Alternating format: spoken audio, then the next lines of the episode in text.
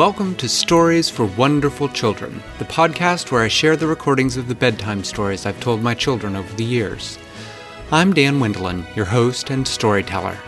In today's story, Flip Flop makes his journey to Mr. Magruder's pan galactic jokes and gags emporium.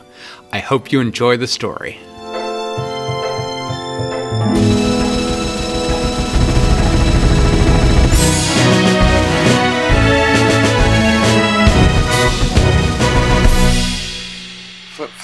Got up bright and early the next morning. Even before the sun had fully risen, he was already dragging his joke case onto the Cat's Paw Highway and turning around three times, saying Cat's Paw Highway, big Cat's Paw Highway, case? Cat's Paw Highway. How big was Take me joke where case? I want to go. It was a little bit bigger than your suitcase. The Cat's Paw Highway like took him very fast, and it took him much longer than it usually did, and he began to feel a little dizzy and a little sick to the stomach from having gone so fast for so long. But just about that time, he finally stopped and he looked around. He was no longer at the South Pole. He was standing on a beach, and the beach went up to a broad field. In the middle of the field, there were a number of great metal towers, and next to the towers, there were rocket ships. Flip Flop picked up his suitcase and hopped down from the Cat's Paw Highway and began to cross towards the giant rockets. There was a silver building in front of them that was sort of low to the ground, just a couple stories tall. It had printed across the front of it in red letters Galactic Tours. And Flip Flop went in and he went to the ticket counter and he said, I need a round trip ticket for one to Mr. Gr- Magruder's Pan Galactic Jokes and Gags Emporium. And the clerk looked down into the list and she typed for a moment into a computer and she said, Name, please. And he said, Flip Flop. And she said, "Mm, Yes, Mr. Flip Flop, I see you right here. Do you have your space passport? Flip Flop said, Yes, just in here. And he reached into the side of his joke case and pulled out a little silver sort of disc that the clerk took from him and put into her computer. And she said, Mm hmm, everything seems to be in order. That trip will be 50 gold pieces round trip. And Flip Flop gave her a bill, a cat bill. It had footage of its face on one side and said 50. And she said, Yes, we do accept cat currency here. And she took it and she put it into a drawer. And she gave him a ticket. She said, Your rocket will be leaving in 20 minutes. That should give you just enough time to get suited up and get there. Flip Flop gave her his suitcase, and she took it and put it onto a little moving conveyor belt. Then he turned and began to run towards the tower that she had told him was his rocket. Fifteen minutes was not a very long time to get ready to leave on a rocket ship. When he got to the rocket, he went into the metal tower and he rode an elevator up to the top. When he got to the top, he went in, crossing sort of a bridge. You should get new jokes every time so no one will like know what joke he's playing on them. Yeah. Yeah, he usually gets a few new things. And He gets a few new things and and, he gets a doesn't use old his old ones as much. Then Well, some old jokes he loves, like whoopee cushion, and so he always gets some of those. ah, now I see. But whenever there's something new he gets that he likes, he gets that. He got into the rocket ship and they showed him to where he could put on his space suit. And he had to go through the human shaped ones and the dog shaped ones, and then he found a cat shaped one. He put it on and sat down a very soft seat that they used to cushion you when the rocket was taking off. So, about that time that he got his seatbelt buckled, he heard them start the countdown.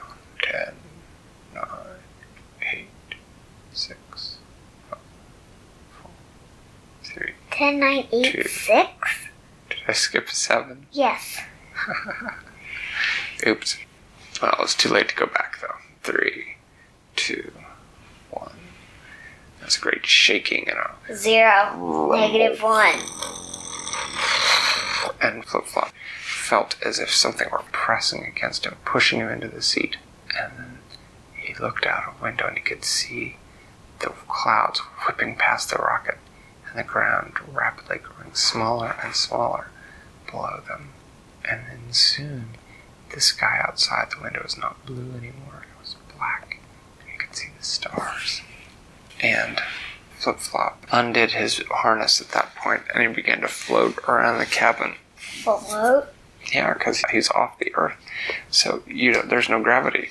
You just float. You don't fall to the ground. He floated up to the front of the rocket because he wanted to see out, and he could see that the rocket was maneuvering towards a great round space station that uh, had eyes painted on it and a big red clown nose. And as the spaceship got closer, he could see a docking port open in one of the nostrils of the big red nose. And the rocket ship flew right up the nose. And then the door closed behind them and they landed. And the pilot said, We've arrived safely at Mr. Magruder's Pangalactic Jokes and Gags Emporium. Enjoy your stay. And Flip Flop got off and he picked up his joke bag and he went in. Mr. Magruder's was an enormous shop. It took up most of the space station that he was on. It had three different floors. First, Flip Flop went and got the things that he knew he needed. He got a couple new, cushions. a couple new whoopee cushions. He refilled his supplies of itching powder and laughing powder and hiccup powder and burp powder. And he got a new working fake claw that squirted. And he got a new fake flower that squirted and a new fake pen that squirted. Ever since he had started having trouble with sanguines, he had made sure that he had enough things that squirted, since sanguines cannot tolerate water. And then he began to look around for something new, and he found several new things that he bought. He bought some chewing gum that when you chewed it, it turned your teeth black. So Did they stay that way for like 10 minutes or how long? until you brushed your teeth. And he found some fake rubber vomit that when you put it on the floor, it looked like somebody had thrown up. And he found some fake rubber dog poop that when you put it on the floor, it looked like a dog had pooped on the floor. And then he found a fake rubber chicken. He had no idea what he was going to do with a rubber chicken, but it seemed like a good idea at the time to buy it. He checked his suitcase and found that he still had room for one or two more things. So he thought for a moment, and then he began to look around, and he looked for quite some time. He looked at the water guns, thought about buying himself a new long range water gun, and they were awfully expensive, and he really didn't have room for one in his suitcase. He saw a pack of gum that when you pulled the stick of gum out, it actually had a little snapper, and it snapped your finger. And It what? it's it had a little snapper, so like a mousetrap. A little wire that when you pulled the stick of gum out of the package, it snapped and hit your finger, sort of stung a little bit. But Flip Flop decided he didn't like that one. He thought it was sort of mean. But he could use it on singlins. He'd never offered a single a piece of gum before. He had no idea whether they liked gum or not. But what he finally settled on was a group of temporary tattoos. And they were all tattoos that you put on someone else as a joke. They were tattoos that you would like stick on someone while they were sleeping. They did not know you were doing anything. And they said silly things like, I'm not as smart as I look. And silly things like, I like to smell my own.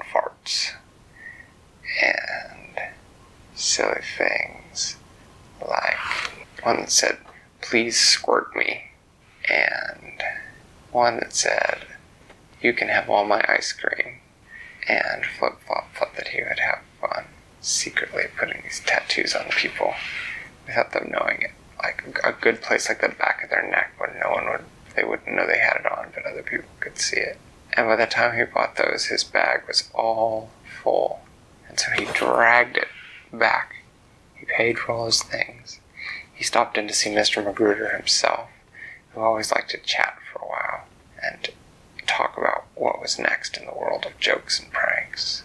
Because Mr. Magruder thought that Flip Flop was one of his best customers, he gave Flip Flop a free fake rubber snake. and Flip Flop hurried off back to his rocket ship. And he checked his luggage and then put it on board the ship, but he took the snake on board with him. And he, he sort of wrapped it around his shoulders. He enjoyed seeing people look at him and then look back at him again as they noticed the snake. And then he flew home. And it was starting to get late in the day when he got his luggage back from the rocket ship. And he went back to the beach and found the Cat's Paw Highway and went back home to the Elysium Speaking of late in the day, it's late in the night. Was with a bag full of jokes to keep him busy for the next few months. Thanks for listening to Stories for Wonderful Children. I created today's story, but questions and witty commentary were supplied by my children. The music was created by Brandon Thompson. Your reviews and personal recommendations are the main way that new listeners find the show, so thank you for spreading the word. I'd love to hear your feedback, so feel free to get in touch via email or social media, which are listed in the show notes. Until next time, I'm Dan Wendelin, reminding you to tell someone you love a story.